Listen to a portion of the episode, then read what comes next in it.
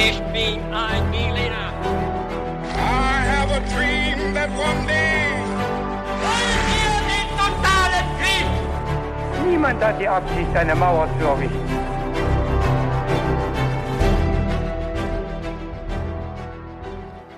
Hi und willkommen zurück zu einer neuen Folge bei His2Go und das wie immer mit mir, Viktor. Und mit David. Und bei His2Go ist es immer so, dass wir uns gegenseitig alle zehn Tage eine Geschichte erzählen. Und heute ist David dran. Er hat sich gut vorbereitet, Mhm. nehme ich an. Natürlich. Und äh, wird gleich seine Geschichte erzählen und ich bin schon ganz gespannt, worum es gehen wird. Und das Besondere bei uns ist, dass es vorher immer ein paar Einstiegsfragen gibt zum Mitraten, also für alle, die zuhören und natürlich auch für mich. Und bevor wir gleich zur Geschichte oder zu den Fragen kommen, haben wir immer noch eine Frage, die wir uns gegenseitig stellen und das ist, David, was trinkst du heute zum Podcast?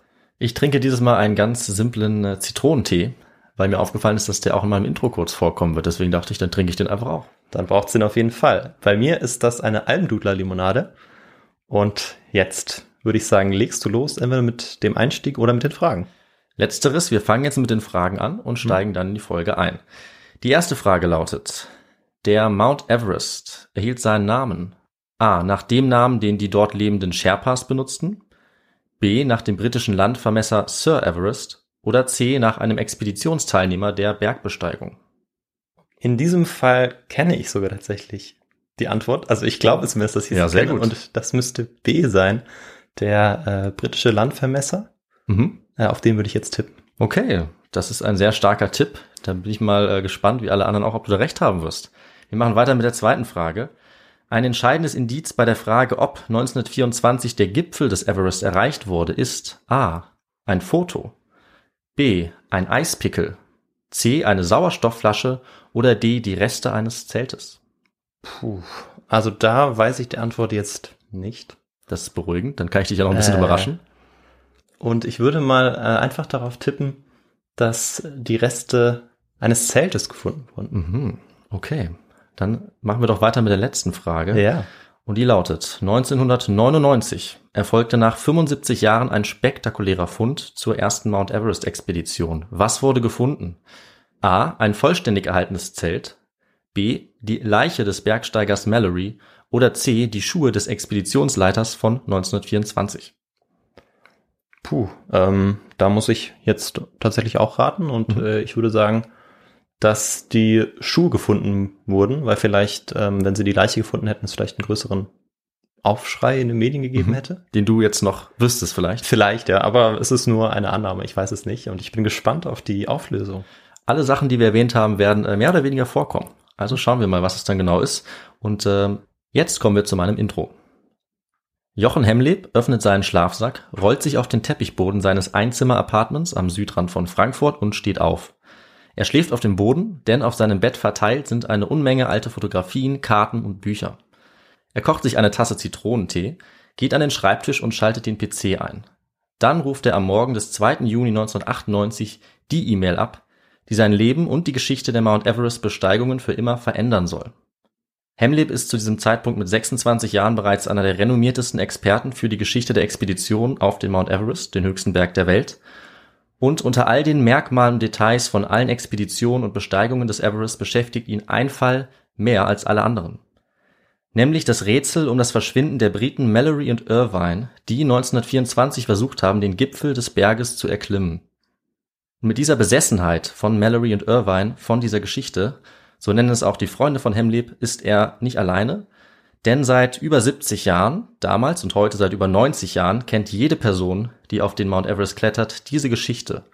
Und viele von ihnen haben versucht, auf dem Gipfel nach Spuren zu suchen dieser ersten Expedition oder einer der ersten Expeditionen von 1924, um endlich herauszufinden, ob tatsächlich Irvine und Mallory als erste Menschen ganz oben auf dem Berg standen. Und wenn es eine Person gegeben hat, der wir das auch zutrauen können, diese Leistung zu vollbringen, dann war das George Mallory. Der war noch vor seinem Verschwinden eine Art Mythos geworden, so berühmt war er als Bergsteiger. Er galt als außergewöhnlich starker und eleganter Kletterer und er hatte auch an den vorherigen beiden Everest-Expeditionen bereits teilgenommen. Ein Freund und Bergsteigerkollege sagte über ihn, Zitat, er vollführte beim Klettern unnachahmliche Bewegungen, die allen Theorien widersprachen. Er setzte seinen Fuß in einen beliebigen Winkel gegen eine glatte Oberfläche, schmiegte seine Schulter an sein Knie und schnellte mit ungestürmem Schwung wieder in eine aufrechte Position. Was auch immer unbeobachtet zwischen ihm und dem Fels vorgehen mochte, der Anblick und auch das Ergebnis waren immer identisch. Eine ständige wellenförmige Bewegung, so rasch und kraftvoll, dass der Fels entweder nachgeben oder zerbersten musste.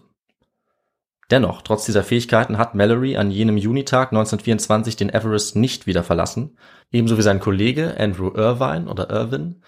Irvine war eher ein Bergsteiger-Neuling. Er war als Sohn reicher Eltern in Oxford aufs College gegangen und war jetzt erst 21 Jahre alt, als er dann auch in diese Expedition berufen wurde.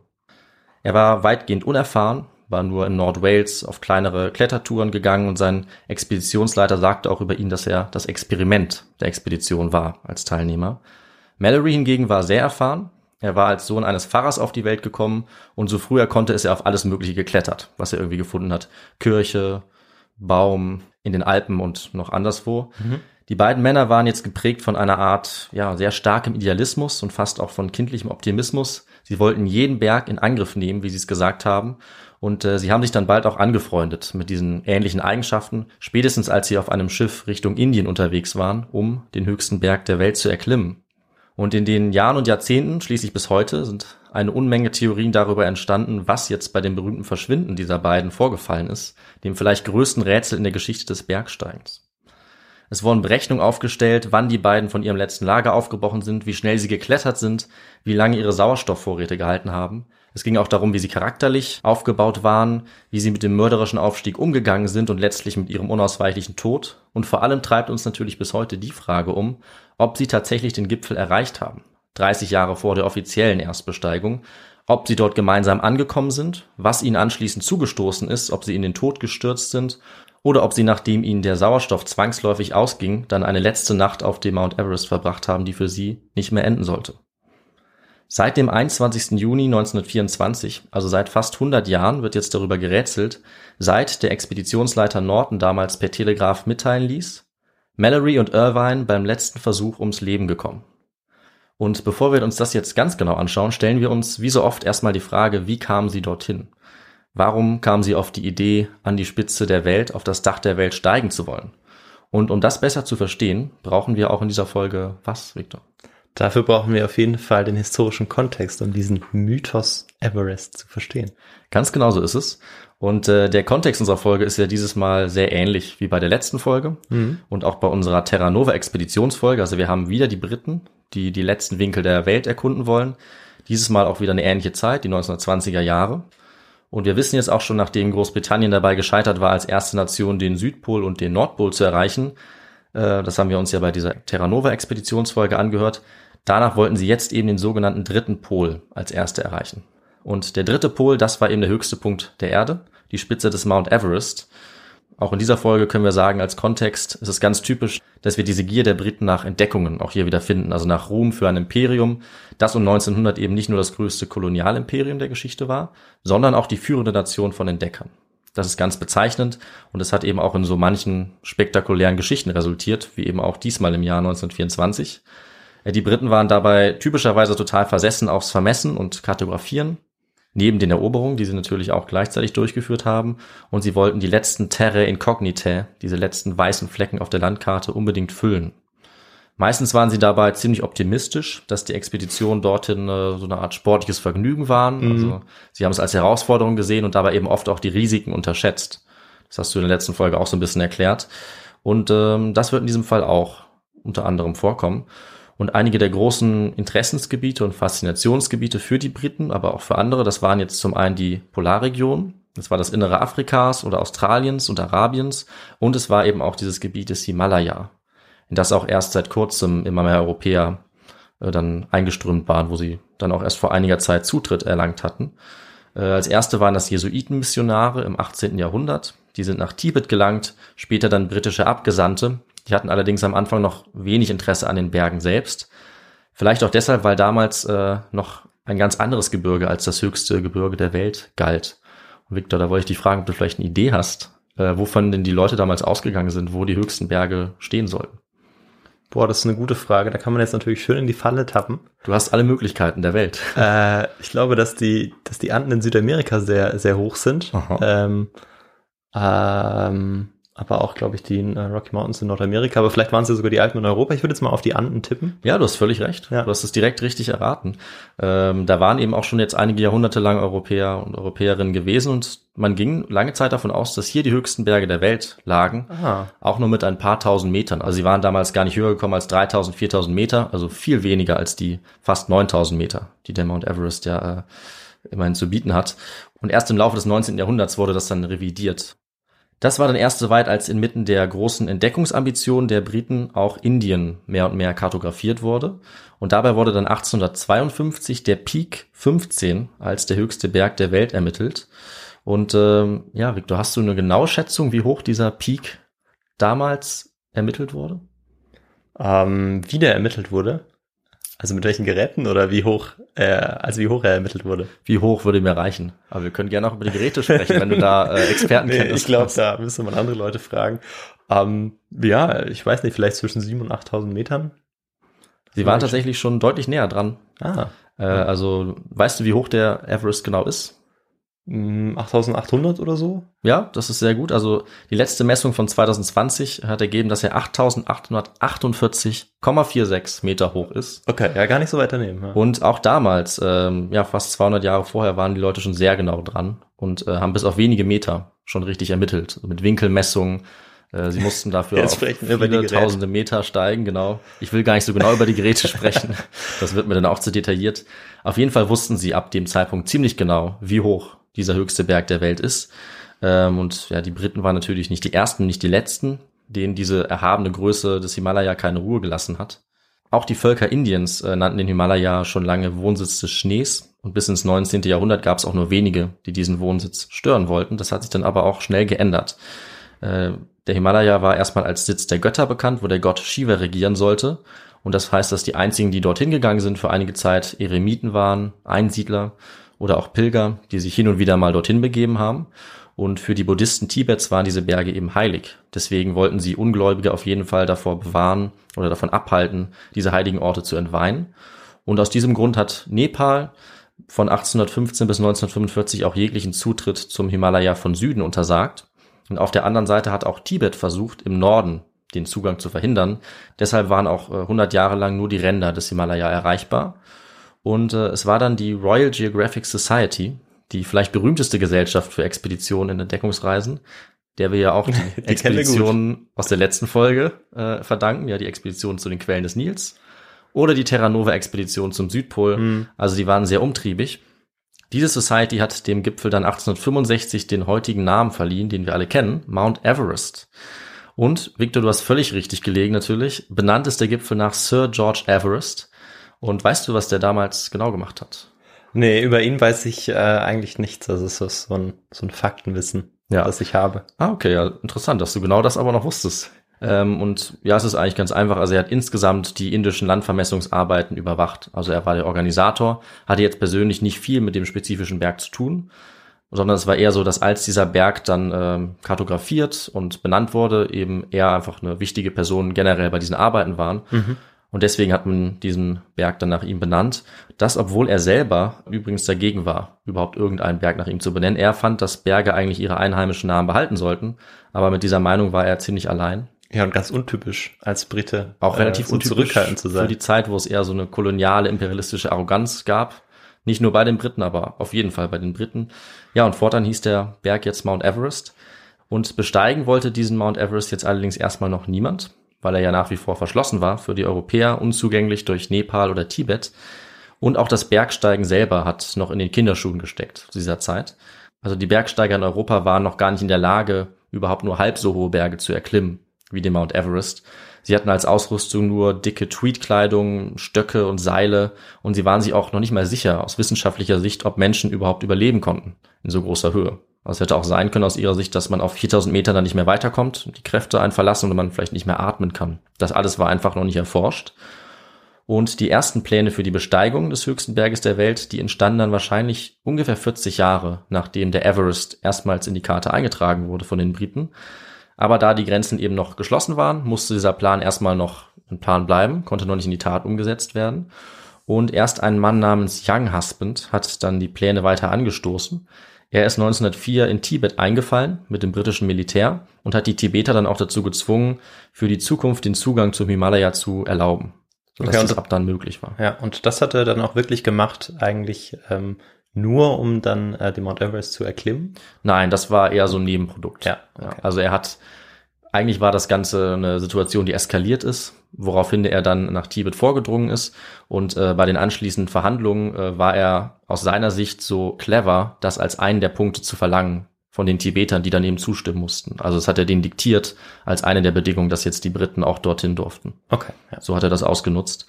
Ja, und 15 Jahre später war dieser Mann, Young Husband, dann auch schon Vorsitzender der Royal Geographical Society und zusammen mit einer weiteren einflussreichen Gesellschaft, dem Alpine Club, war er dann eben erpicht darauf, jetzt eine Mission zusammenzustellen für die Besteigung des Everest. Und die wichtigste Voraussetzung dafür war die Finanzierung. Also man brauchte private Spenden, die 1921 dann äh, erstmals gesammelt wurden. Die Mitglieder dieser Clubs haben die aufgebracht, 3000 Pfund jeweils, eine ziemlich hohe Summe und sogar der britische König George V. hat sich auch an der Finanzierung beteiligt. Also auch der war begeistert von diesem britischen Entdeckungsdrang, den eben viele damals so empfunden haben. Äh, Und für die restliche Finanzierung und auch für die wichtige Medienberichterstattung hat dann das neu gegründete Komitee, das Everest Committee, die Exklusivrechte verkauft an den Telegrammen, die eben die entscheidende Art waren, dann mitzuteilen, was die Ergebnisse waren dieser Expedition. Die wurden an die Londoner Times verkauft, an den Philadelphia Ledger und auch die Fotorechte wurden damals schon verkauft. Und es gab natürlich auch Kameras, mit denen man äh, Foto- und auch erste Filmaufnahmen schon machen konnte zu dieser Zeit. Außerdem wurden dann auch Verhandlungen mit dem Dalai Lama aufgenommen, dem politischen und spirituellen Oberhaupt Tibets. Und es kam dann auch eine Genehmigung für eine Forschungsmission zustande, die 1921 gestartet ist und die konnten damals auch bereits auf 7000 Meter vordringen und auch erstmals die Zugangsrouten zum Everest kartieren, die man dann eben später für die richtige Besteigung nutzen wollte. Das klingt ja schon mal sehr hoch. Also 7000 Meter, da könnte man denken, da fehlt ja gar nicht mehr viel. Nee, Die letzten 20 Prozent sind wahrscheinlich, oder das ist ja noch weniger als 20 Prozent, das sind wahrscheinlich die schwierigsten. Da hast du völlig richtig. Also je höher du gehst, desto mehr machen 10, 20 Meter schon aus und können eben extrem schwer zu überwinden sein. Aber auch für die damalige Zeit war 7000 Meter schon eigentlich eine Art Höhenrekord. Ja, Also ja, kaum stimmt. jemand war jemals höher gewesen als das. Aber diese Rekorde wurden dann äh, in relativ kurzer Zeit gebrochen, wie wir gleich sehen werden. Was sie damals auch bekommen haben, das war die wichtige Erlaubnis für den ersten Versuch, jetzt wirklich den ganzen Berg zu besteigen. Und zwar für das Jahr 1922. Aber wie ich schon gesagt habe, ob das überhaupt physisch möglich war, das blieb bis dahin ungewiss. Äh, denn zu diesem Zeitpunkt war die allerhöchste Höhe, die jemals erreicht wurde von der italienischen Expedition 7300 Meter. Und ja, es war eben sehr umstritten, ob Menschen noch höher als 7000 Meter überleben konnten oder wie sie das vielleicht konnten. Äh, Und das Ganze konnte dann auch erst drei Jahrzehnte später abschließend geklärt werden. Das heißt, äh, ja, sie waren sozusagen lebendige äh, Probanden dann bei dem Versuch, ob das tatsächlich möglich ist. In diesem Jahr der ersten Expedition 1921 erscheint dann auch George Mallory als unser Protagonist erstmals in der Geschichte. Er ist damals von England aus in See gestochen und war Teil von einer eher zusammengewürfelten Truppe, die es jetzt auch nicht einfach hatte, weil Nepal immer noch verbotenes Gebiet war und äh, sie mussten jetzt und sie mussten jetzt einen Monat lang zu Fuß oder mit Ponys vom indischen Darjeeling aus äh, über Tibet dann versuchen, äh, den Mount Everest zu erreichen. Und du lächelst, Victor, weil der Name Darjeeling dir bekannt vorkommt, oder? Ja, der kommt mir bekannt vor von einem Tee, tatsächlich. Das ist ein Der Zufall. Darjeeling-Tee. Weil du hast auch recht, das ist eine berühmte Teeregion, Ah. Von der aber auch eben einige berühmte Expeditionen gestartet sind, aber es ist derselbe Ort. Interessant, das wusste ich nicht. Ähnlich ahnungslos war auch die Expedition in Bezug auf den äh, Mount Everest, denn auch die wussten nicht, was sie dort äh, erwarten sollte. Okay, ja. Interessanterweise. Ähm, damals war einfach noch niemand bis dorthin fortgedrungen, das Gebiet war nicht richtig kartografiert. Äh, allerdings hatten sie einige sehr zutreffende Vermutungen, was auf dieser extremen Höhe dann passieren würde. Es war nämlich damals ein Arzt dabei namens Alexander Kellers und der lag schon ziemlich genau mit seinen Theorien, äh, wie viel Sauerstoff Bergsteiger auf der Gipfelhöhe von so einem riesigen Berg dann äh, zur Verfügung hätten. Ähm, und dass auch in dem extremen Gelände wie dem Everest zusätzlicher Sauerstoff eigentlich unbedingt nötig war, um auf dieser Höhe ja sehr starke Anstrengungen zu überstehen und generell auch einfach überleben zu können und sicher zurückkehren zu können. Das heißt, es war seine Theorie, dass sowas nur mit künstlichem, extra zugeführten Sauerstoff möglich war, so wie es dann 1953 auch äh, Tenzing Norgay und Edmund Hillary taten, die die ersten Menschen waren, die den Everest bezwungen haben, aber eben vielleicht nicht die ersten, die tatsächlich auch auf dem Gipfel standen. Ja, so ganz nebenbei hast du das jetzt gesagt eigentlich. Habe ich einfach schon mal verraten. Ja, Kellers nahm auch schon an, also dieser Arzt, dass es mit dem richtigen Training allerdings auch möglich sein musste, den Gipfel des Everest sogar ohne zusätzlichen Sauerstoff zu erreichen, was dann 1978 auch bewiesen wurde. Und vielleicht kennst du auch äh, den berühmten, heute noch lebenden Mann, der einer der beiden war, die das geschafft haben. Das könnte äh, der Reinhold Messner gewesen sein. Da liegst du richtig. Reinhold Messner war der eine, Peter Habler war der andere. Und Den die kann haben, ich nicht. Der ist nicht so bekannt, äh, leider für ihn, aber Messner, denke ich, kennen wir eben viele, der auch dann äh, als Einzelner auch der erste war, der den Aufstieg äh, erfolgreich geschafft hat, zwei Jahre später. Aber eben 78 haben die beiden bewiesen, dass es sogar ohne künstlichen Sauerstoff möglich ist, wenn man ausreichend trainiert ist, ausreichend vorbereitet ist, den Mount Everest zu besteigen. Und eben auch die Ausrüstung hat, die man dafür braucht und die vielleicht vorher noch nicht so ganz äh, den Genau. Standards entsprach. Auch die hat sich natürlich in den 50 Jahren auf jeden Fall entwickelt. Und die Expedition von 1921, die war noch eher zur Erkundung gedacht, wie gesagt. Äh, Mallory hat dabei allerdings schon festgestellt, wo der für ihn vielversprechendste Weg war, nämlich über den sogenannten Nordsattel des Mount Everest. Von dem werden wir noch einige Male was hören. Und mit dieser Nordroute hat er sich jetzt, ohne es zu wissen, die schwierigere Route ausgesucht. Heute wissen wir, dass die südliche Route vom Süden her die sicherste und auch die beliebteste Route ist, die die meisten Leute einschlagen äh, auf dem Weg zum Gipfel. Aber Mallory konnte das natürlich noch nicht wissen, denn vor ihm war niemand da gewesen und er hat sich dann eben auch für seine weiteren Expeditionen und die Besteigungsversuche dann für diese nördliche, schwierigere Route auch entschieden. Und ähm, ja, er hat diesen Nordsattel auch erreicht, was schon relativ hoch ist. Und von dort könnte es dann weitergehen über eine Schneezunge, einen breiten Felsgrat hinauf zum sogenannten Nordostgrat. Und da wäre dann der Weg frei zum Gipfel. Allerdings fehlten jetzt von der Stelle, die sie da erreicht haben, nochmal ungefähr 1800 Meter bis zum Gipfel. Und da jetzt 1921 dann der Winter herannahte, mussten sie mit den weiteren Versuchen erstmal warten. Kam aber, wie gesagt, dann äh, im April 1922 wieder zurück zur zweiten Expedition und aber zum ersten richtigen Versuch, ernsthaften Versuch, den Berg jetzt zu bezwingen. Und es war natürlich wieder George Mallory dabei. Und der war mittlerweile schon ebenso berühmt wie der Mount Everest selbst. Er war jetzt eigentlich ein Weltstar, zumindest in der britischen Welt. Aber da es ein Weltreich war, könnte man wahrscheinlich sagen, er war der weltbekannteste Bergsteiger zu dieser Zeit. Und es wurden jetzt 1922 zwei Versuche unternommen, den Gipfel zu erreichen. Einer mit und einer ohne künstlichen Sauerstoff. Aber beide waren eigentlich von vornherein zum Scheitern verurteilt. Die Gruppe von Mallory kam jetzt immerhin schon mal auf 8227 Meter. Oh. Also haben wir hier einen neuen Höhenrekord. Höher als jeder, zumindest laut Aufzeichnungen, die wir besitzen, zuvor gekommen ist. Dann mussten sie wieder umkehren. Aber die zweite Gruppe, die hatte künstlichen Sauerstoff dabei, anders als die erste, und die kam sogar noch höher auf 8323 Meter. Oh. Und das Ergebnis hat Mallory so begeistert, dass er jetzt ab dem Zeitpunkt auch äh, überzeugt war vom Nutzen dieses künstlichen Sauerstoffs. Vorher hat er, wie viele andere auch, es als ja besonders ehrenhaft oder tapfer eigentlich gesehen, diesen Sauerstoff wegzulassen. Äh, und er war sich auch nicht sicher, wie groß der Nutzen wirklich ist. Aber dieser Erfolg der anderen Gruppe, der hat die dann überzeugt, auch zwei Jahre später künstlichen Sauerstoff zu benutzen. Und auch da bis heute ist das natürlich eigentlich ja ein Muss, zumindest wenn man möglichst sicher den Mount Everest äh, besteigen will, auch wenn es heutzutage ohne möglich ist, wäre es damals ja wahrscheinlich unmöglich gewesen. Ja. So viel sage ich mal. Und bei dieser Expedition äh, haben Mallory und die anderen auch schmerzhaft mitbekommen müssen, wie gefährlich natürlich dieses Unterfangen war. Äh, es kam in diesem Jahr vor allem dann auch deswegen niemand mehr noch höher als das, weil bei dem letzten Versuch eine Katastrophe sich ereignet hat. Äh, Es kam eine Lawine, die abging und dabei sind sieben Träger gestorben, die diese Expedition begleitet haben. Und ähm, als es dann zwei Jahre später zur dritten Expedition kam, äh, waren natürlich die Leute vorbereitet und auch ein bisschen fatalistischer eingestellt, was sich dann auch als wahr erweisen sollte, weil eben auch diese Expedition ebenso katastrophal enden sollte wie die zweite. Die Expedition von 1924 wurde dann wie vorher auch von einem General namens Bruce geleitet. Der war so ein typischer britischer Kolonialoffizier, erfahren in der Himalaya-Region und er war auch ein Organisationstalent, also gut geeignet für den Job. Er war allerdings schon 58 und eher von schlechter Gesundheit. Und das Komitee, das verantwortlich war für die Auswahl jedes Mal dieser Expeditionsteilnehmer, das hat deswegen einen gewissen Edward Norton, einen Militäroffizier, zum Leiter der Bergsteiger vor Ort bestimmt, um dann wirklich den Berg zu erklimmen. Wir sehen jetzt hier, wie auch in anderen Expeditionen, dass das Militär relativ viel Einfluss hat, relativ stark mitmischt. Und auch die meisten Himalaya-Forscher waren zu dieser Zeit Militäroffiziere. Ja. Deswegen kamen auch nicht unbedingt immer die besten Bergsteiger mit, sondern auch mal diejenigen, die die besten Kontakte hatten oder die in Militärkreisen besonders angesehen waren oder sich dort irgendwie durchsetzen konnten. Und Norton, der jetzt der Leiter war, der Bergsteiger, der war aber auch sehr erfahren und gut geeignet und der war auch zwei Jahre vorher, 1922, Teil gewesen dieser Expedition. Es waren jetzt noch einige weitere Männer mit mal mehr oder mal weniger Bergerfahrung dabei, die ich jetzt nicht alle nenne, weil es eben schon einige waren. Aber einen müssen wir natürlich erwähnen, das war Andrew Irvine, der ja bisher nur kurz vorgekommen ist. Der war erst jetzt erstmals im Team, was auch daran lag, dass er erst 21 Jahre alt war. Sehr, sehr jung.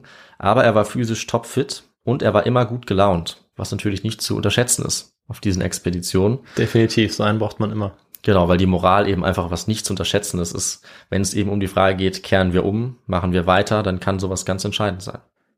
Er war außerdem ein geschickter Mechaniker, konnte immer wieder Ausrüstungsgegenstände reparieren. Auch das hat sich als unbezahlbar eigentlich herausgestellt während dieser Expedition.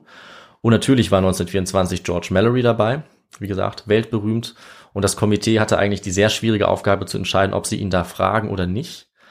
Denn er war jetzt schon 37 oder 38, also auch schon tatsächlich relativ alt für so eine Bergbesteigung, äh, zumindest laut der Literatur. Ich hätte gedacht, es geht noch, aber anscheinend äh, wäre es sogar besser gewesen, noch jüngere Leute dafür zu haben. Also es war so an der Grenze. Aber als den berühmtesten Bergsteiger der Zeit war natürlich klar, wenn sie ihn nicht fragen, wäre es irgendwie ein Affront, ihn einfach zu ignorieren. Aber wenn sie ihn fragen, dann ist auch klar, dass er eigentlich keine Wahl hätte abzusagen.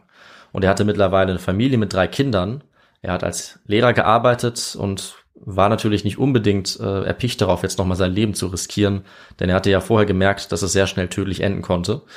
Äh, er hat sich dann mit seiner Frau beraten, konnte aber letztlich wohl nicht anders und hat dazu geschrieben, Zitat, wir, also seine Frau und er, waren beide der Meinung, dass es ziemlich schlimm wäre, wenn ich zusehen müsste, wie andere ohne mich den Gipfel bestiegen. Also hat Mallory's für seine Pflicht gehalten, mitzukommen. Er konnte es nicht ertragen, nicht ja, dabei zu ja. sein. Und ja, so hat er diese Expedition sozusagen vervollkommnet auch wenn er allerdings von Beginn an eine böse Vorahnung hatte. Und er hat einem Freund gesagt, dass er nicht glaubte, dass er lebendig zurückkommen würde. Okay. Womit ja. er auch recht behalten sollte. Ja, er hatte seine Erfahrung ja gemacht, wie du schon gesagt hast. Ja. Und ich hätte nicht gedacht, dass er äh, so zwiegespalten ist. Ja. Ähm, ja, ist ganz spannend. Ja, passend, dass du das sagst. Also anders als sein Kollege Irvine, der ja immer sehr optimistisch, sehr gut drauf war, war Mallory eher ja fast bipolar. Also ohne jetzt mm das übertreiben zu wollen, aber er hatte sehr starke Stimmungsschwankungen. Er war an einem Tag total motiviert und dann hat er sich am anderen Tag extrem schnell entmutigen lassen. Also was das anging, ähm, war er nicht der einfachste Teilnehmer dieser Expedition. Also mhm. man musste ihn durchaus auch motivieren.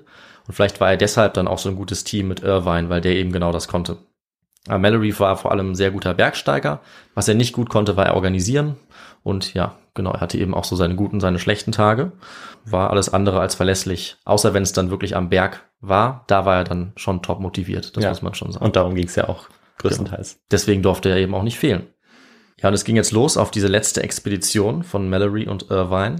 Sie sind wieder von Darjeeling gestartet, im Norden Indiens. Äh, dort sind die Teilnehmer eingetroffen per Eisenbahn oder per Schiff, vor allem eben aus England. Und am 25. März 1924 haben sie sich dann auf den Weg gemacht, meistens zu Fuß, nordostwärts nach Kalimpong, Pedong, dann durch die dampfenden Täler von Sikkim. Und anfangs war die Landschaft hier wahnsinnig üppig. Dann sind sie zum über 4000 Meter hohen Pass Yelebla gekommen, wo dann die Luft langsam kühler wurde. Dann bis in das Chumital und weiter nach Tibet. Dort wurde das Gelände dann ständig rauer bis zum kargen tibetischen Hochland. Und auf dem Weg dorthin gingen dann auch die ersten Teilnehmer schon verloren oder mussten aufgeben. Unter anderem auch der offizielle Leiter, General Bruce. Der war ja gesundheitlich eher angeschlagen und der musste jetzt zurückbleiben. Er hat Malaria bekommen und jetzt wurde der Offizier Norton dann auch zum offiziellen Leiter der Gruppe. Äh, und auch die anderen Teilnehmer hatten immer wieder gesundheitliche Probleme, vor allem Verdauungsstörungen, auch die Ruhe. Trotzdem haben sie es dann aber geschafft, zumindest der Großteil, äh, im April die Bergfestung von Kampajong zu erreichen. Und auf dem Weg nach Westen kam dann langsam auch der Mount Everest in Sicht zwischen den Nebelschwaden und den vielen Wolken. Und wie die anderen Expeditionen auch hat die Gruppe dann das Rongbuk oder Rongpu Basislager bezogen, jetzt schon auf 5200 Metern Höhe und nördlich des ja, massiven Everest. Und auch dort ist heute noch das Basislager, von dem eigentlich die meisten Expeditionen starten, wenn wir das heute nachvollziehen wollen.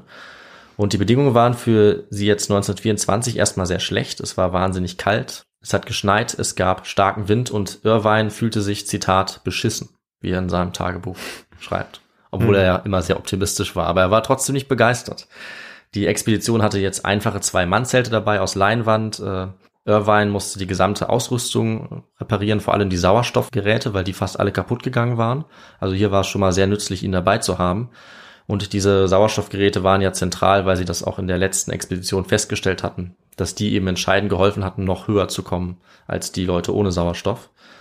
Und Mallory und Norton, also Norton jetzt als Leiter der Expedition und Mallory als neu ernannter Leiter des Bergsteigerteams, die haben jetzt über Wochen hinweg einen Plan entworfen für die Besteigung, weil sie schon genau überlegen mussten, wie sie vorgehen, denn diesen riesigen Berg kann man heute wie damals nicht an einem Tag besteigen oder auch nicht in ein paar Tagen, sondern ja. es gibt eben verschiedene Stufen, auf denen dann auch verschiedene Lager immer liegen. Die haben verschiedene Vorräte und da arbeitet man sich dann eben von Lager zu Lager vor und erst vom letzten Lager aus erfolgt dann tatsächlich der Angriff auf den Gipfel, wie sie es damals genannt haben. Und das hat sich ja auch bis heute nicht geändert. Also genau. Auch, wenn man sich mal als Tourist in den Anden versucht oder äh, woanders in hohen Berggipfeln, dann ist das ja auch immer von Etappe zu Etappe, ähm, weil die Höhenluft einen ja doch zu schaffen macht. Genau, du musst dich eben auch akklimatisieren. Ja, das ist ja. ja ganz typisch. Äh, das Gute für die Leute damals war, dass sie jetzt schon über Wochen lang auf mindestens 4000 Metern Höhe waren. Aber es ist eben schon nochmal was anderes, auf 8000 Metern unterwegs zu sein. Also auch da musste man sich dran gewöhnen. Hm. Und deswegen hatten sie jetzt den folgenden Plan.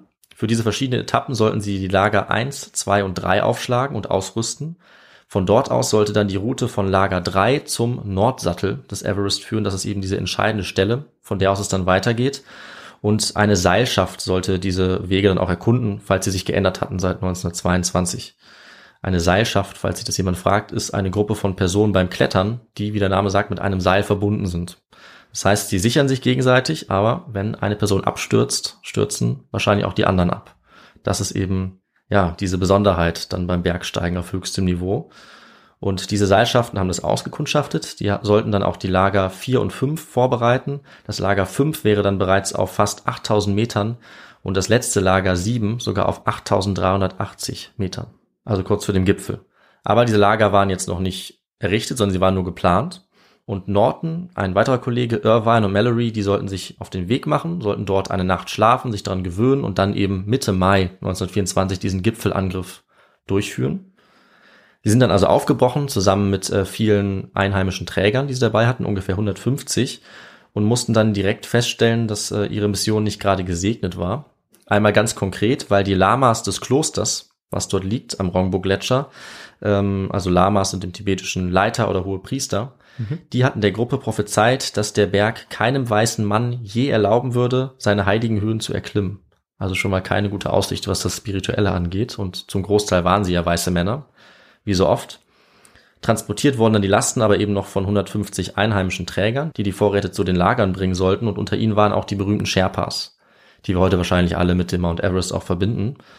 Und dieser erste Plan, die Lager zu errichten, der wurde jetzt zur Katastrophe erstmal durch das unvorhersehbare Wetter. Also es gab schon auf dem Weg zu den ersten Lagern mehrere Schneestürme und die Träger, die waren viel zu schlecht gekleidet, waren nicht vorbereitet auf die Bedingungen und mussten dann relativ schnell äh, umkehren. Also diese Aktion wurde abgeblasen. Äh, zwei der Träger sind sogar an der Folge gestorben, an Unterkühlung und Schneestürmen und wurden zur, ja, zu den ersten Opfern auch dieser Expedition. Die Leute mussten sich dann ins Basislager zurückziehen, aber die Zeit wurde jetzt schon immer knapper. Könntest du dir vorstellen, was hier die Gefahr war? Ähm, naja, ganz allgemein war die Gefahr, dass ähm, der Winter ja äh, immer näher rückt. Mhm. Ähm, sie beginnen ja wahrscheinlich im Frühling, beziehungsweise im April, Mai. Genau, jetzt letztes dann im Mai. Ja. ja, im Mai, genau. Und je länger sie eben irgendwo verharren im Basislager, ähm, desto länger da dauert ja dann auch der Aufstieg. Und sie müssen ja dann auch noch absteigen. Das Völlig ist richtig. ja in äh, vielen Fällen ja auch dann mhm. ähm, ganz entscheidend oder katastrophal gewesen. Und ja, also ja es gibt dann auch immer ein Zeitproblem, wenn man in so einer hohen Region unterwegs ist. Genau. In dem Fall hast du völlig recht. Der einzige Unterschied ist hier, dass es nicht äh, der Winter war, der das Problem war, sondern die Monsunzeit, die ab Juni kam. Ah, sodass sie also tatsächlich noch weniger Zeit hatten. Also mhm. sie hatten jetzt nicht Zeit bis September oder so, sondern sie hatten eigentlich nur Zeit bis Anfang Juni und wollten ja Mitte Mai äh, den Aufstieg wagen. Also hatten sie wirklich nur ein ziemlich kleines Zeitfenster, um das auch durchzuführen auf dem Everest. Und das Problem bei dem Monsun war, dass dann eben dadurch der Berg unter Schneemassen regelrecht begraben wurde. Ab diesem Zeitpunkt. Und das war eben auch das Fatale 1922, wodurch diese Lawine ausgelöst wurde, bei der dann schon sieben Menschen ums Leben gekommen waren.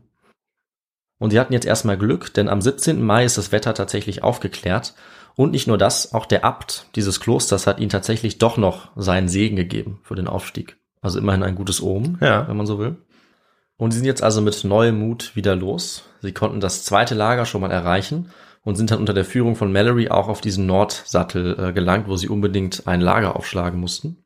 Sie haben dabei also Stufen in den Schnee getreten oder geschlagen mit dem Eispickel oder mit den Füßen.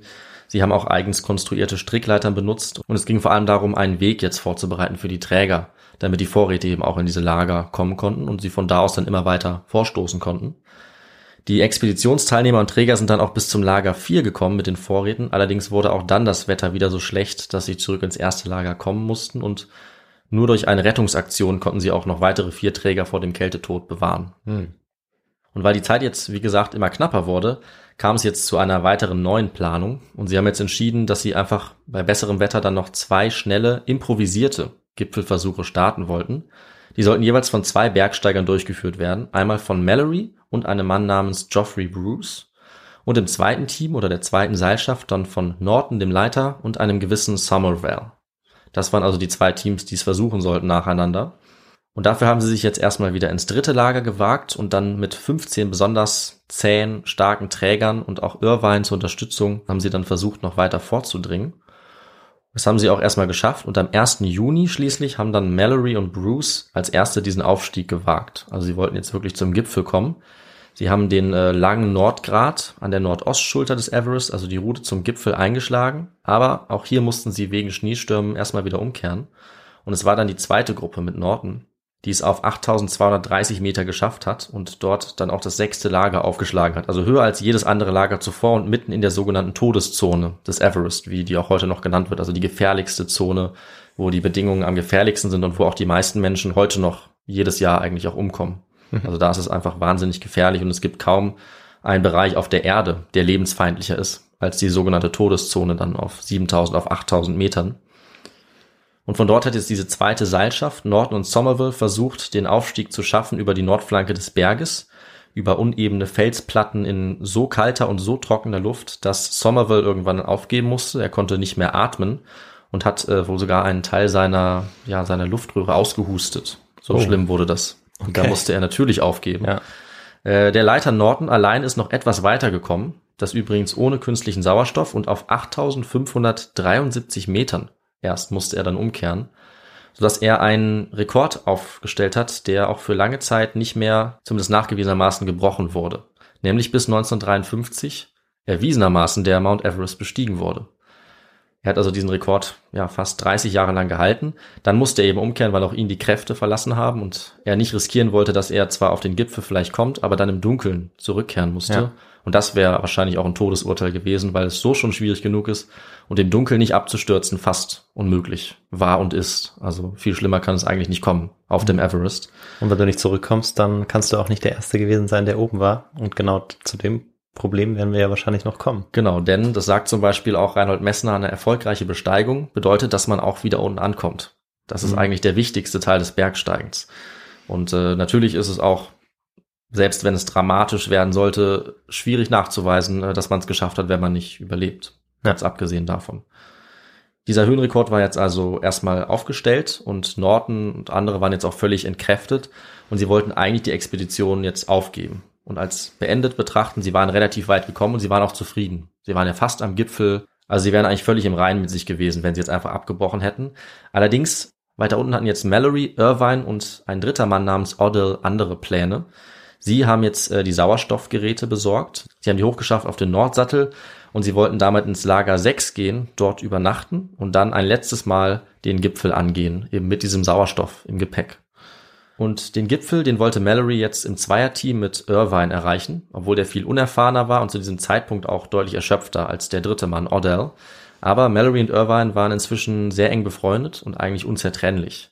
Und Mallory selbst, der ja auch der Leiter war dieser Klettergruppe, dieser Bergsteigergruppe, der hat jetzt entschieden, dass eben sein Freund Irvine ihn begleiten sollte. Er war ja erst 21 Jahre alt. Und Irvine war ja auch hoch motiviert. Er war hoch motiviert, das ist vielleicht auch wichtig. Aber äh, der Leiter Norton zum Beispiel hat damals und später geschrieben, dass Oddle wahrscheinlich die bessere Wahl gewesen wäre, mhm. weil bei so einem schwierigen Aufstieg es entscheidend gewesen wäre, dass beide sich aufeinander verlassen können und dass beide eben möglichst kompetent sind. Und es dann eben auch sein kann, dass der vielleicht weltbeste Bergsteiger trotzdem eben Hilfe braucht von jemandem, der sich sehr gut auskennt. Und so hätte es eben sein können, dass Irvine als unerfahrener Bergsteiger dann eher eine Gefahr war oder zumindest eben dem anderen nicht helfen konnte. Ob das zutrifft, wissen wir nicht.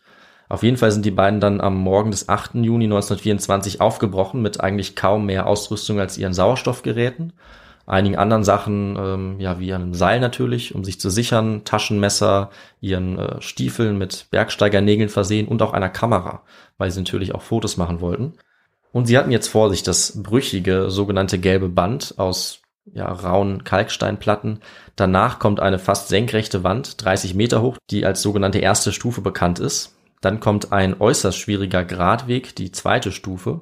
Danach dann die dritte Stufe mit einem Plateau hin zur Gipfelpyramide des Everest. Und all diese Hindernisse mussten sie eben bezwingen, was bei einem davon noch machbar war, aber alle hintereinander zu bezwingen war eben sehr schwierig. Und das alles musste eben auch ja, schnell genug erfolgen bevor die Zeit so weit vorangeschritten war, dass sie nicht mehr im Hellen zurückkommen konnten. Weil selbst wenn sie dann, wenn es noch hell wäre, auf dem Gipfel waren, würde das nicht unbedingt bedeuten, dass sie auch rechtzeitig vor Einbruch der Dunkelheit wieder unten ankommen und dann wären sie mehr oder weniger verloren gewesen. Ja, sie hatten einen Tag. Genau. Einen Tag, es zu schaffen. Ja. Genau, also beziehungsweise sogar weniger als einen Tag. Also Ja. sie hatten einen Zeitraum des Lichts. Hm, Besser kann ich es jetzt nicht umschreiben. Also eben bis zur Dämmerung. Ja, und Odell, der nicht mitkam auf diesem letzten Weg, der hat damit angesehen, wie die beiden jetzt langsam außer Sicht geraten sind, losgegangen sind auf diese letzte Reise und er wurde so zum letzten Menschen, der sie lebend gesehen hat. Er hat dann äh, für einen Zeitpunkt nochmal beim letzten Aufstieg die beiden als kleine schwarze Punkte gesehen, die sich bewegt haben und abgezeichnet haben vor der Felswand, bis sie dann eben verschwunden sind in den Wolken. Und das war, das hat er sich gemerkt oder aufgeschrieben, ungefähr um 12.50 Uhr an diesem Tag, ungefähr 1 Uhr und äh, danach hat er sie auch nie wieder gesehen. Er war sich später nicht mehr sicher, wo genau er sie gesehen hat, also auf welcher dieser drei massiven steinernen Stufen, dieser drei Steps das genau war. Und deshalb wissen wir auch bis heute nicht, wie hoch die beiden tatsächlich gekommen sind. Wir wissen eben nur, dass sie nicht wieder gänzlich diesen Weg heruntergekommen sind. Und der Fotograf und auch offizielle Expeditionsberichterstatter John Noel, der schreibt dazu, das war der historische Höhepunkt unseres Abenteuers. Denn Mallory und Irvine entschwanden auf immer unseren Blicken. Immer höher hinauf gingen sie, dem blauen Himmel entgegen, höher und höher, höher als je ein Mensch gekommen war. Was weiter geschah, weiß niemand. Sie kamen nicht zurück. Ja, und so war es tatsächlich. Also die anderen Expeditionsteilnehmer haben gewartet und gewartet, bis dann klar wurde, dass Mallory und Irvine nicht mehr zurückkamen.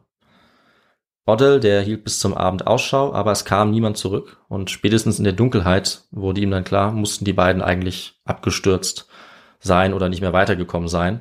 Er ist dann am nächsten Tag noch auf einen letzten verzweifelten Versuch aufgebrochen, zurück zu diesem Lager Nummer 6 und ist sogar noch mal bis auf 8200 Meter Höhe gestiegen, aber er konnte keine Spur von den beiden jetzt verschollenen Bergsteigern finden. Und nachdem er dann zu den restlichen Teilnehmern zurückgekehrt war, haben sie am 1. Juni den Berg wieder verlassen und die Expedition offiziell beendet, ohne jemals erfahren zu haben, was aus Mallory und Irvine wurde. Vorher hatten sie dann den beiden und auch den restlichen Toten dieser Expedition auf dem Everest eine Gedenkpyramide errichtet aus Stein. Und dann hat eben die Nachricht die Welt erreicht, wie ich es am Anfang zitiert habe, Mallory und Irvine beim letzten Versuch ums Leben gekommen. Das ließ äh, Norton nach England telegrafieren. Die Londoner Times hat das äh, veröffentlicht und die sind schlagartig zu tragischen Helden geworden in der britischen Öffentlichkeit oder eben sogar weltweit.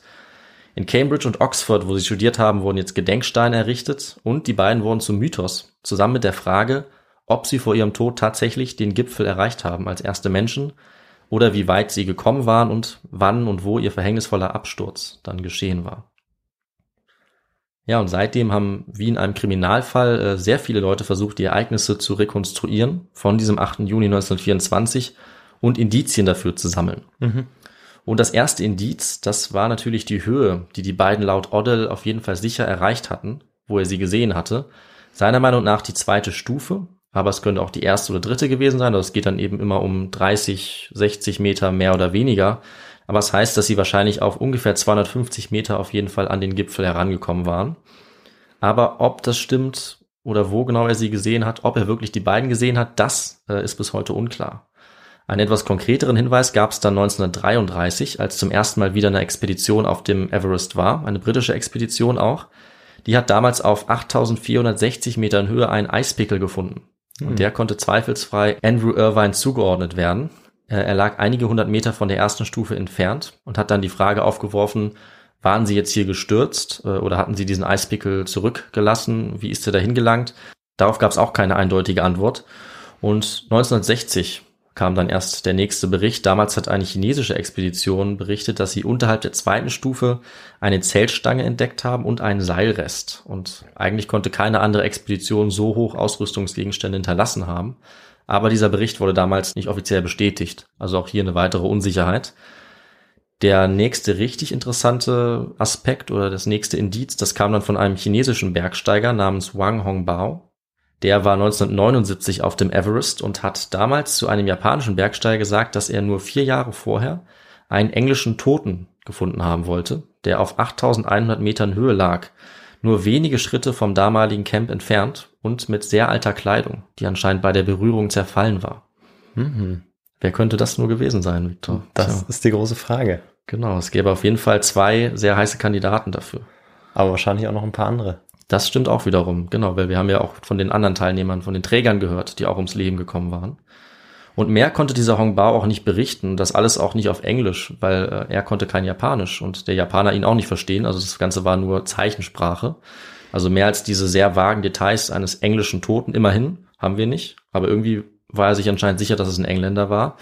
Hm. Und schon am nächsten Tag, nachdem er das berichtet hat, ist er selber ums Leben gekommen durch eine Lawine. Ah, und deshalb konnte man ihn dann auch nicht weiter befragen. Genau. Er hat nie mehr gesagt als diesen einen mhm. ja, Satz in, mit Gestik und Mimik zu diesem Japaner, der das berichtet hat. Mehr wissen wir nicht, äh, aber tatsächlich wird sein Bericht als authentisch wahrgenommen. Also wir gehen davon aus, dass er tatsächlich einen Toten gefunden hat, vermutlich einen Engländer. Wer das sein könnte, dazu äh, kommen wir später noch. Erstmal kommen wir jetzt aber zur Expedition, die den entscheidenden Fund gemacht hat, der bis heute der große Fund ist. Und dazu kehren wir jetzt wie bei unserem Intro wieder zurück ins Jahr 1998. Jochen Hemleb hat jetzt mit Eric Simonson und Larry Johnson eine Suchexpedition organisiert, die ganz konkret Irvine und Mallory finden sollte, um auch ihr Schicksal aufzuklären. Hemleb war zu diesem Zeitpunkt eine Art Koryphäe auf dem Gebiet der Everest-Geschichte oder der Forschung. Also er kannte sich mit allen Expeditionen ganz genau aus. Er hatte alle Theorien äh, recherchiert, überblickt, hatte seine eigenen Ideen und hatte vor allem auch konkrete Pläne, wo genau er jetzt suchen wollte, um möglichst wahrscheinlich einen der beiden oder beide zu finden. Und das größte Indiz war eben dabei dieser Eispickel von Irvine, weil er und die anderen sind davon ausgegangen, äh, dass man neben diesem Eispickel in der Nähe auch Irvine finden würde, dass er eben in der Nähe gestorben wäre. Mhm.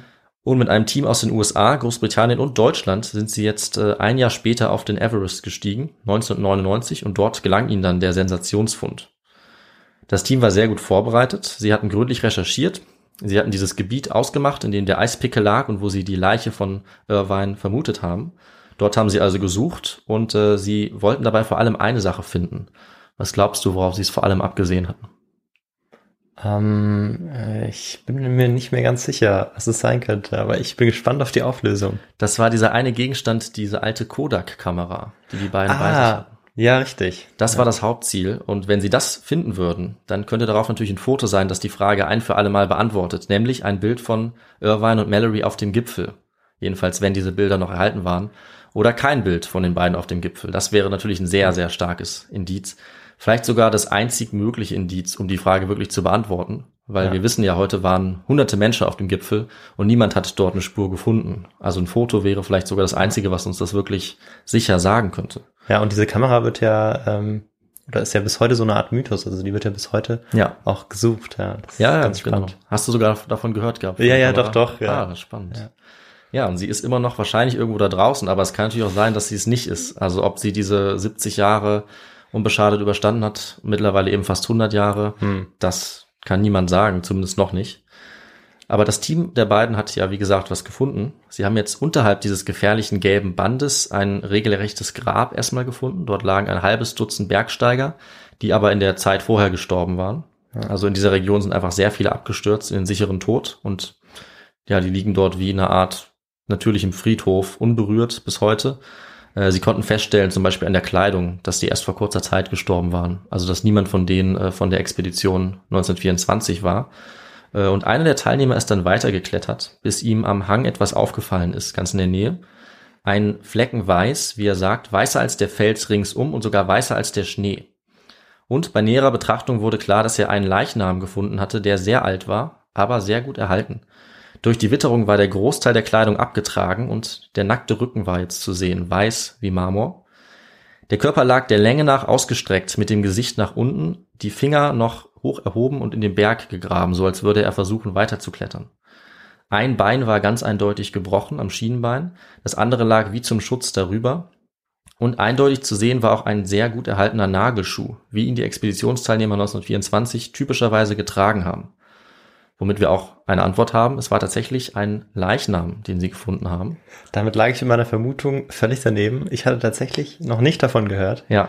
Ähm, aber ja, das ist natürlich tatsächlich die spektakulärste Art und Weise, der einen Fund zu machen. Genau. Ja. Also genau das, was sie sich erhofft hatten. Jetzt war natürlich nur die Frage, wer dieser Leichnam war. Und das ja. waren eigentlich ja vor allem zwei Kandidaten, Mallory oder Irvine. Und sie waren sich eigentlich sicher und haben direkt gesagt, es muss Irvine sein, weil er war ja in der Nähe dieser Eispickel-Position gefunden. Und was sie dann allerdings äh, tun konnten, das festzustellen, das war die Kleidungsreste zu analysieren. Also haben sie sehr vorsichtig die verschiedenen Gegenstände angeguckt. Und am Hemdkragen der Kleidung, die noch übrig war, kam dann die Gewissheit, dort stand G. Mallory. Das heißt, sie hatten tatsächlich nicht wie erwartet Irvine gefunden, sondern George Mallory, der seit 75 Jahren in dieser Position lag 1999 haben sie ihn wiedergefunden. Sie konnten ihm jetzt ins Gesicht sehen. Seine Augen waren geschlossen. An der Stirn hatte er eine schwere Verletzung, die wahrscheinlich zu seinem Tod geführt hat. Und damit war eigentlich auch klar, dass Mallory wohl nicht der Leichnam war, den der Bergsteiger Wang Hongbao gefunden hatte, denn der hatte wohl mit dem Gesicht nach oben gelegen und auch mit offenem Mund gelegen und außerdem viel näher am chinesischen Lager, mhm. also in einer mhm. ganz anderen Position. Das heißt, durch diesen Fund hatten sie jetzt eine relativ gute Vorstellung, dass derjenige wahrscheinlich Irvine war und der, den sie jetzt gefunden hatten, eben Mallory. Und Mallory haben sie jetzt natürlich genauer untersucht. Sie haben bei ihm Briefe gefunden. Sie haben ein Taschenmesser gefunden und andere Gegenstände. Allerdings nicht die erhoffte Kamera, ja, ja. die natürlich, da habe ich ja auch schon angedeutet, das Ganze hätte klären können, aber nach der wir heute immer noch suchen. Mhm. Und eine Sache, die sie nicht gefunden haben, das ist das Indiz, was auch ganz entscheidend ist. Und zwar, auch das war ja eine Frage, was sie nicht gefunden haben, war ein Foto. Denn Mallory war dafür bekannt, dass er immer ein Foto seiner Frau dabei hatte sein ganzes Leben lang. Und was wollte er mit diesem Foto machen? Er wollte das Foto auf dem Gipfel des Mount Everest lassen, wenn er ihn erreichen würde. Und da jetzt das Foto nicht da war, liegt natürlich die Vermutung nahe, dass er das Foto tatsächlich auf dem Gipfel gelassen hat, nachdem er ihn bestiegen hat. Und das ist äh, eins der stärksten Argumente, die die Befürworter der These eigentlich vertreten, dass die beiden es tatsächlich geschafft haben oder dass Mallory es zumindest geschafft hat. Es gibt natürlich allerdings auch sehr viele Argumente, die dagegen sprechen. Mhm. Äh, und auch wenn ich jetzt nicht auf alle eingehen kann, auf die zahlreichen Theorien und Belege, ähm, sind wir, glaube ich, auch dann nicht schlauer, wenn wir uns das alles angeguckt haben. Also die Wahrheit ist tatsächlich, dass wir heute, 2022, immer noch keine Antwort darauf haben, ob die beiden den Gipfel erreicht haben, wie genau Mallory gestürzt ist, wie er gestorben ist und wo Irvine heute noch liegt. Also der wurde nicht gefunden und auch andere Indizien wurden seitdem kaum gesammelt. Was wir wissen, ist eben, die beiden sind äh, aufgebrochen, vielleicht zu spät und waren vielleicht noch nicht weit genug, als sie zum letzten Mal gesehen wurden, gegen 1 Uhr. Wir können davon ausgehen, dass ihnen irgendwann der Sauerstoff ausgegangen ist, denn wir können nachrechnen, dass er wahrscheinlich nicht weit genug gereicht hat, um auch den Abstieg dann wieder zu reichen. Und wahrscheinlich sind die beiden in der Dunkelheit irgendwann äh, dazu gezwungen gewesen, weiterzulaufen. Entweder nachdem sie den Gipfel erreicht hatten oder nachdem sie abgebrochen waren. Mhm. Ob sie das wirklich durchgezogen haben, auch das lässt sich nur spekulieren weil Mallory äh, hatte wahrscheinlich den unbedingten Willen, das zu erreichen, aber ob er auch das Leben von seinem Freund aufs Spiel setzen wollte, das ist unklar. Und die beiden mussten wahrscheinlich davon ausgehen, dass wenn sie den Gipfel erreichen würden, dass dann eben nicht genug Zeit mehr da war, um lebendig und auch noch im Hellen wieder runterzukommen. Also irgendwann muss einer der beiden ausgerutscht sein und die beiden waren ziemlich sicher aneinander gebunden, denn am Körper von Mallory wurden Seilreste gefunden und auch gebrochene Rippen, was dafür spricht, dass er eben an diesem Seil äh, gehangen hat und sich diese Verletzung zugezogen hat, sodass die beiden wahrscheinlich gemeinsam abgestürzt sind, nachdem einer oder beide gestolpert sind und Irvine dann wahrscheinlich auch irgendwo in der Nähe dieses Fundorts vermutlich bis heute liegt. Ja, man hat ihn nie gefunden. Nee, bis heute noch nicht. Das könnte sich wirklich eben jederzeit ändern. Ähm, und ja, ob sie vorher auf dem Gipfel waren, das könnten wir eben in Zukunft dann erfahren, wenn das fehlende Foto da gefunden werden würde, aber das ist natürlich sehr unwahrscheinlich, oder wenn eben doch diese Kamera noch auftauchen würde, vielleicht bei dem Leichnam von Irvine. Und alle Expeditionen, die seit 1999 erfolgt sind, die konnten keine weiteren Informationen sammeln, die eigentlich nennenswert sind. Also vor allem eben nicht die Leiche von Irvine, vor allem nicht die Kamera. Ja, und damit haben wir uns jetzt mit dieser Geschichte einen Fall angeschaut, der bis heute nicht ganz gelöst werden kann. Vielleicht ändert sich das schon bald. Vielleicht äh, gibt es auch ein paar Theorien von unseren Zuhörerinnen und Zuhörern, was vielleicht am wahrscheinlichsten ist. Ich kann auf jeden Fall nur empfehlen, sich das Ganze noch genauer anzuschauen. Äh, man kann sich da sehr detailliert vertiefen, man kann sehr viel Zeit damit verbringen. Es gibt sehr viele spannende Indizien und genaue Berechnungen und Aussagen, beispielsweise auch von Messner. Der ist zum Beispiel der Meinung, dass sie es auf keinen Fall geschafft haben können. Andere sagen, es ist sehr wahrscheinlich, dass sie es geschafft haben. Also es ist bis heute hoch umstritten. Und ich könnte jetzt nicht sagen, was am wahrscheinlichsten ist. Fest steht auf jeden Fall, der Mount Everest bleibt Mittelpunkt der Faszination für viele Menschen, die heute auch noch jedes Jahr den Aufstieg wagen, die dort ihr Leben riskieren, die dort auch sterben und die auch nicht zuletzt die Umwelt immer auf eine Belastungsprobe stellen, also durch diesen zahlreichen Verkehr, durch den ganzen Müll, der auch auf Mount Everest landet, den dieser Berg eben durchmachen muss. Und das alles für den Ehrgeiz und für die Aussicht, auf dem höchsten Punkt der Welt zu stehen, was auch Mallory Irvine und viele andere vor knapp 100 Jahren schon angetrieben hat und davon zeugt Mallorys ewige Ruhestätte bis heute. Und wahrscheinlich eben auch die von Irvine, der dort irgendwo liegen muss. Ja, mit diesen ähm, etwas dramatischen Worten sind wir jetzt am Ende angelangt. Äh, ich wärme mich, glaube ich, jetzt wieder auf mit meinem Tee nach der Geschichte und Viktor, ich übergebe wieder an dich. Ja, vielen Dank, David, äh, für diese Geschichte. Ich habe äh, auch irgendwann aufgehört, äh, zwischendurch zu trinken, weil die äh, Geschichte so spannend war. Äh, vielen Dank auf jeden Fall dafür und äh, schön, dass wir jetzt auch mal so ein historisches Rätsel behandelt haben, ja. das es ja bis heute ist und das vielleicht äh, schon morgen oder in ein paar Jahren aufgedeckt wird oder vielleicht auch nie, was es äh, immer zum Mythos machen ja. wird. Und ähm, ja, es ist eine ganz spannende Geschichte, die ich auch auf meiner äh, Liste hatte tatsächlich. Ich glaube, das Buch, das du auch benutzt hast, hatte ich kurz in der Hand. Ich habe mich aber dann, mhm. aber ich habe mich dann doch dagegen entschieden und ich habe jetzt auch viel Neues erfahren. Mhm. Unter anderem, ähm, dass man eben äh, diesen Leichnam gefunden hat. Ja.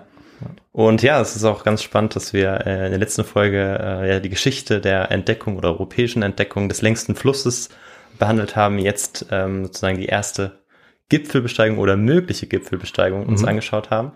Äh, also was Entdeckungen angeht, haben wir jetzt schon relativ viel abgedeckt. Vielleicht könnte als nächstes noch die äh, Entdeckung oder die Entdeckungsreisen zum tiefsten Punkt ähm, ja, ja, das wäre ein schönes Thema. Genau, kommen. der Marianengraben. genau, der Marianengraben. Wir hatten auch den Nordpol. Also es gäbe einiges, um diese Serie fortzusetzen, was ja auch ganz spannend ist, wenn man äh, ja diese verschiedenen Puzzleteile immer mehr zusammensetzen kann, weil wir haben zwar einen ähnlichen Kontext, aber dann doch ganz andere Umstände. Jetzt eben in 8000 Metern Höhe, ja, aber du sagst dann vielleicht in vielen tausend Metern Tiefe. Ja, so ist es, so ist es.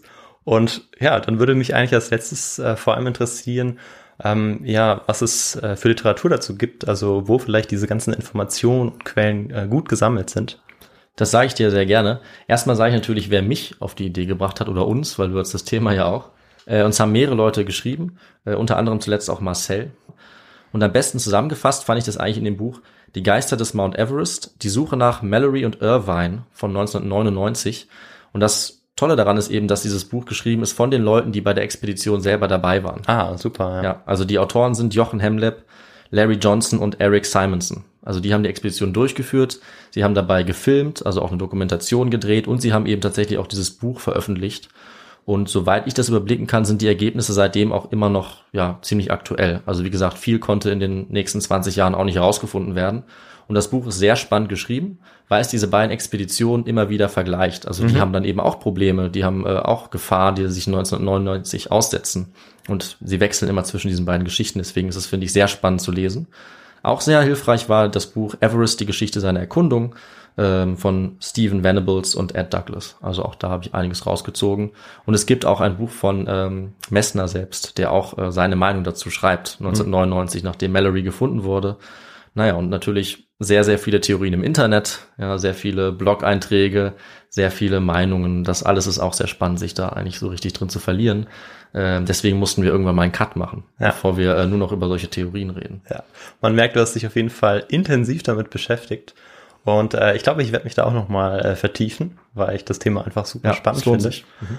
Und dann komme ich jetzt äh, zu dem Teil, ähm, der immer am Schluss kommt, und zwar äh, zu dem Teil, wie man uns unterstützen kann. Mhm.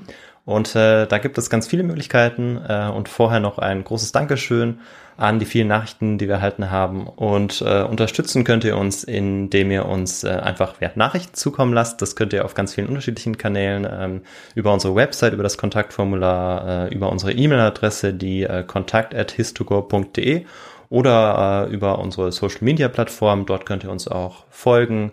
Ansonsten könnt ihr uns noch bewerten bei den unterschiedlichen Podcast-Plattformen, die ihr nutzt. Das ist immer hilfreich für uns mhm. und für unsere Sichtbarkeit. Und es gibt natürlich auch die Möglichkeit, uns zu unterstützen, finanziell zu unterstützen, und zwar über unseren Shop. Und äh, ja, natürlich auch direkt per Überweisung. Da freuen wir uns natürlich auch immer riesig. Dann können wir weiter investieren, uns die Literatur zulegen und äh, auch die Ausrüstung noch weiter verbessern. Ja, dann habe ich, äh, glaube ich, das meiste gesagt. Ja, ich bin zufrieden. Sehr gut. Und es gibt diesmal nicht in zehn Tagen die nächste Folge. Stimmt. Weil ja Ende Februar ist immer so eine Art Ferienzeit für uns oder podcastfreie genau, Zeit. die einzige im Jahr, wo wir noch mal ein bisschen reflektieren können, wo wir quasi äh, ja zehn Tage frei haben oder nicht mal zehn Tage, sondern ein bisschen länger und das ist immer ganz praktisch. Und deswegen nutzen wir das, äh, um ja sozusagen dann noch stärker aus unserer kleinen Pause zurückzukommen. So ist es genau mit äh, der neuen Folge am 10. März dann. Mhm. Äh, ich weiß noch nicht, worum es gehen wird. Äh, muss mir noch ein Thema aussuchen, aber ich habe ja viele Tipps bekommen mhm. äh, von euch Zuhörenden und ähm, dann äh, bleibt uns nur noch übrig, uns zu verabschieden. Ähm, wir hören uns dann in ja, 18, 19 Tagen wieder, sowas um den Dreh, mit der neuen Folge am 10. März. Und bis dahin bleibt weiterhin gesund und macht's gut. Bis dahin, ciao.